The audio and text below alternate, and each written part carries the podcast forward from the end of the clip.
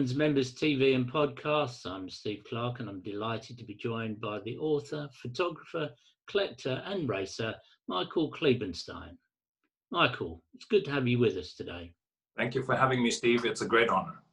Thank you. We're here to review your latest book, Superfinds, published by Porter Press. Um, this, for me, is a truly unique book packed with unseen automobile images from the 1960s and 70s. But before we talk about the book, Michael, let's talk a little bit about you and your background.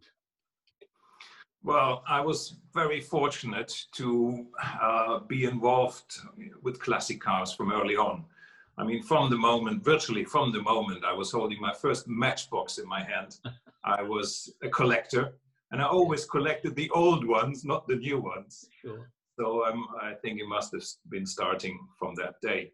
And uh, till this day, I'm involved in classic cars. I'm still an advisor for some collectors. And uh, I'm fortunate enough to meet people who are in the business. And uh, uh that's pretty much my life. It's collector's cars. So, where did the inspiration come from to compile this book, Michael? Uh, it happened by accident, but I have to say, all my life, and that's 60 years already, I have been longing for, for an opportunity to do a book, a significant book about the beginning of the classic car scene. Because uh, I'm, I'm uh, I mean, I still remember the 1970s, and of course, many of you will do, when classic cars uh, were pretty much a thing of uh, the uh, the uh, Queensgate Mews Place in London. All the big collectors were meeting there. I remember uh, Danny Margulies. I remember Colin Creevey being there, and many other people. And uh, there were not so many. So I always wanted to show what it was like in the day. And those photos gave me a, a big opportunity um, just to make to to to yes to visualize what all this was about. Just looking at the wonderful photographs that are in the book, um, they were found in the Tallinn villa, uh, and they're very important set of photographs also for the current owners of the cars. Tell us more about how they, you came to find them. Well, I was uh, really fortunate. I tripped over a cardboard box uh, when I was rolling out a Ferrari Dino monoposto from a little garage in Bergamo. And uh, while we were rolling this car out into the sunshine, I tripped over this box and uh, many, many uh, photos, uh, old prints, and even lots of uh, negatives appeared. And I said to myself, oh, this is interesting. I have to keep this in mind. So we rolled the car out, actually ran it in Bergamo. It was the um, uh, Hawthorn Collins, Berghe von Trips. Oh, well, yeah. In Monoposto. And uh, I pushed Corrado down the hill. He actually started the car in the Bergamo village and he goes bang! like, it's just incredible noise. And he did a tour, came back, and uh, we, we just sat down and um, uh, I came uh, uh, I came back to the photos and said, "What what about them? Can I have them?" He said, "Yeah, take them." So uh, I looked at them. Some were negatives. Said, "Oh, this is very important," and I decided to um, to ask him if there were more, and there were more and more and more. So I had 12 trips to the house and found more and more photos all over. A very lucky incident. Uh, perfect timing, I would guess. Um, tell us more about the gentleman who took the photographs. Corrado Cupellini, he was certainly a finder. Um, in the days in the early 60s, nobody seemed to care about vintage classic cars, early classic mm-hmm. cars. And he was in the same league as Colin Creevey. He traveled. He traveled everywhere to find a car. He went all over South America and, uh, of course, Europe. Uh, he did everything. But he was not only a finder, he was a racer too. So he restored the cars, raced them for a couple of years, and then sold them off and it's just amazing what he saw and what he found. I mean, we're blessed to have those photographs, and I guess when you unearthed them, it must have been pretty emotional. Very much so, uh, Steve. Uh, the first photo I saw was uh, 250 GTO, which was standing in his garage in the 1970s. I couldn't believe it. Mm. And there were even three photos of, it, of GTOs. And of course, the Alfa Tipo uh, 33 Stradale, he owns two of the whole production run of, was it five? He owned three Aston Martin DB4 Zagatos and uh, on and on and on. So I saw all these photos. Some were never developed. They were small Minolta prints. Right. Uh, so I, I, had to buy the machines to virtually develop the hmm. negatives and see what comes up. And even Corrado said, wow, I can't remember finding this, but it looks very interesting. Yeah, sure, sure. I, yeah. I think um, the thing for me is that they're they're unscripted. They're just raw photographs, aren't they? And um, you know, as the garage doors were opened, there the cars were, and the where that's where the photographs were taken that's the big, the big thing about this book. There were there was no artistic uh, uh, license or artistic purpose behind these photos. They were just made to to just uh, tell someone else, look, here's this car. What do you think about it? Uh, shall we have it? Uh, do you want to have it? Uh, it's just to to have a registry, yeah. nothing else. But mm-hmm. some of these photos are just they are magnificent. They're they beautiful. Are. They are in their own. Yeah. in their own right, they actually tell an incredibly st- uh, good story. Um, yeah. Just looking at the actual overall project, Michael, how long did it take you? I mean, it must have been an enormous task to even start yeah. to compile and choose these photos. You see, Steve, in the beginning, I thought it was going to be easy. But when I looked in, in detail at some of the let's say Ferraris, the early Ferraris, 212, 166, or whatever you come up with.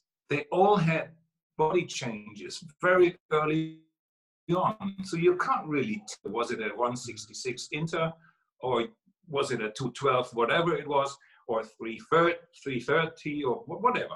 And uh, uh, so it was quite tricky to find out what is uh, lying in front of you. And I decided to virtually contact every big expert in the field, talk to them, mark expert. I mean, you have experts for one, not only for one brand, for one type of car. Oh, yeah. it, it, took me three and a half years to get to terms with all these photos. Uh, but it was done, and of course, Philip helped a lot. Uh, many experts helped, and they were quite uh, quite happy to do so. I mean, it is in its own right a spectacular book not only in content but in uh, actual size. Um, did you ever think of putting it into two volumes? Uh, Steve, yeah, absolutely. I mean, uh, th- there was more content for at least uh, 200 more pages, but wow. we decided to have only the best, only the most significant cars. Of course, there were a lot of uh, Mercedes and, and whatever, American cars even, mm. uh, finds that came along in Argentina, in Montevideo, in Uruguay, wherever. But we found uh, we should uh, distill it all to sports and race cars. And that's what we did. When um, people buy these, this book, um, you, they'll find that you've divided into four segments the cars, the engine, the cockpits, and the final bit is the Thomas Sumner connection uh, collection. Um, yes. Qu- quite interesting way of dividing it up. Did that make it easier? Um, it made it more interesting from my point of view. I mean, just showing cars from beginning to end would be a bit boring. And I love engines, and I love, particular, in particular, the very extreme race engines of the 1930s, 1950s, uh, Maseratis, Ferraris, Alfa Romeos, the big ones. And I, I found so many engine shots. So I, I wanted to show everybody, look, that's what an engine looked like in the day. Mm. And uh, even the cockpits. I mean, I'm a great admirer of racing cockpits, and uh, that was the intention to show people look how used, how simple, how beautiful cockpits were in those days. Mm. Mm. Just looking at the um, the other parts of it, um, what was your favourite find and why? Uh, in the book, of course, it was the short wheelbase competition sitting on the rooftop at Monaco station. Yeah it's uh, it's quite unbelievable because the came the car came from Peru via rail and ship, and uh, it ended up being in Monaco. And uh, Corrado decided to put it on the rooftop uh, with a machine, uh, because he wanted to go sailing in the Mediterranean. So he didn't have time to pick it up. So he left it on the rooftop until he came back. Then he took it down. You, you couldn't make that up, could you, really? Today it's it's got a, it's probably a 16, 17 million car. But wow. in in the in period, uh, nobody really cared. So now the book is done and published. What does it mean to you? Um, it means a lot. Uh, I mean, the photos, obviously, and that's the response I'm having. Um, many people, collectors, owners, even the experts come back and say, this is really interesting. Um, it uh, gives a lot of doubts about the history of cars, but it also confirms a lot of histories. So it's a little bit of both. Why was this car there at the moment of time? What happened to it afterwards? So a, a, lot, quite a few historians came back to me and said, "Do you have more information and where exactly it was and so on and so forth?" So there's a new sort of uh, exchange going on, and many people will be surprised what their cars actually looked like yeah. 40, 50 years yeah, ago. Yeah, for sure. Um, had you uh, a bit of a leading question? Did you, from what you said there, had you thought about doing a future "Where Are They Now" type of uh, book, bringing it back to present owners and what the actual vehicles look like now? Uh, we were shortly thinking about that. That's right, Steve. But as you know, nowadays there might be two or three cars having the, the same chassis number, yeah. and you get into a lot of trouble um, maintaining a position in this game. So we we really it's not our task to get involved into that.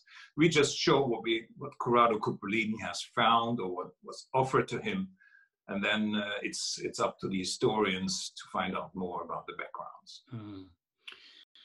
Um, just completely change of subject. Um, your favourite motorsport author and book? Um, it's there are several, of course. Uh, I love Philip Porter's E-types and D-types books. I mean, it's just magnificent what he has done. I grew, right. grew up with Sedgwick, who did a magnificent book, um, Motoring My Way. So that was always on the shelf for me. And of course, I liked uh, Alan Clark's book, Backfire. Yeah. Uh, there, there, were really nice books, and uh, they were pretty much the beginning of it all for me. Okay. um, you mentioned in a previous conversation that you'd worked alongside our former director, Allan Winn. How did that happen? Oh yes, Alan. He's a, he's a wonderful personality. Um, I was extremely fortunate to find the multi-union in Wales. Uh, that's been 15 years ago, I think. And uh, it's the second fastest uh, car in Brooklands and driven by Chris Staniland in the days. It was uh, designed after the uh, W125 Mercedes, but inside it was an Alfa P3. So I was always chasing this car with a friend of mine, and uh, we were having a lead into South, South, South Wales. Sorry, my accent. and we actually found the multi-union. Wow. Yeah, and that's that's why I was in touch with Alan because I asked him, can this be, is this, is it the real one, and so on and so forth. Of course, it was a complicated story. As I guess most of them are. Um, Michael, just going back onto the uh, sections of the, the, of the book, the final one with the Thomas Sumner collection, can you tell us a little bit about that? Yes, I have to be very grateful to Mr. Thomas Sumner because when I started the project, uh, I ran out of money doing a five, uh, almost 430 pages, uh, big book, researching, traveling, uh, doing everything. And the printing was extremely expensive. So I asked him, Can you be of any help? Uh, we have to do this book, it's so important. And he said, Okay, Michael, uh, we've been good friends. So he helped me in financial terms, but also as a good friend. So uh, that was uh, very important. Without him, we couldn't have done the book actually it, it, it it's very difficult. I think it's very difficult. I mean, I've been mesmerised by the book. I have to say, because each time you turn the page, you think, "Wow," and you know, you just study it, and it is, I think, a treat for in fact, interested in automobiles, cars, but also in photography. Although they're not stage managed, they are beautiful. But it was very hard to get a storyline in there. I mean, you mm. you start to get boring after 100 pages of old cars sitting in scrapyards and all and so on and so yeah. forth. So I, I tried to introduce a human side as well. Mm. And uh, luckily, we found a lot of photos of Corrado Cupellini climbing fences in the yeah, 1960s yeah, and yeah. meeting friends. So you get a feel for what they were like, what they were, you know, how they were behaving, and uh, how it was all how it was but, all done. Yeah, but you know, you see those cars just left in the scrap yard or broken down beside the road. It would, you know, you cannot imagine that now, can you? In terms of the value, they didn't value it, I guess, in the way that people do today? I think it still happens, uh, uh, Steve. Uh, it's still possible, but of course, uh, not like in the 1960s. And the Italians absolutely went crazy for the book because they said that's most of our uh, national heritage. It, it, absolutely, absolutely. And even all the the um, you know the bodybuilders, the Les Grands Carrosserie, they're all in there with, yeah. with cars most people haven't seen before. Mm. So in Italy, it's already book of the year, and uh, they, they really love every page of it. Yeah, I can understand why. And the other thing you quite rightly say is that, you know, chassis had different bodies on throughout their lives, either through an accident or, you know, rebodied in the latest style, um, which again is, is absolutely fascinating, the diversity to which they went to yeah, I mean, it, it took me at least six months to find out a certain coupe in the book was actually a barchetta and they put a rooftop on it, a 500 Mondial Ferrari with a roof. So uh, someone had the great idea to make a coupe. yeah, yeah, yeah. But it took a lot of experts and, and you know detailed looking into it to find out what it was and what chassis number it was. So went on from there. Just remind uh, everyone the book is available from Porter Press, and of course, other good resellers are available. I have to say that uh, anyone who's lucky enough to buy this book is in for an absolute treat. It's a wonderful book that you can pick up, put down, keep going back to it. And I've looked through it so many times, and each time I look through it, I see something different, Michael. And I think that's a testament to what a fantastic book it is. Thank you, Steve. Thank you for having me. Thank you for your time today, and I wish you every success with the book. Thank you. Thank you.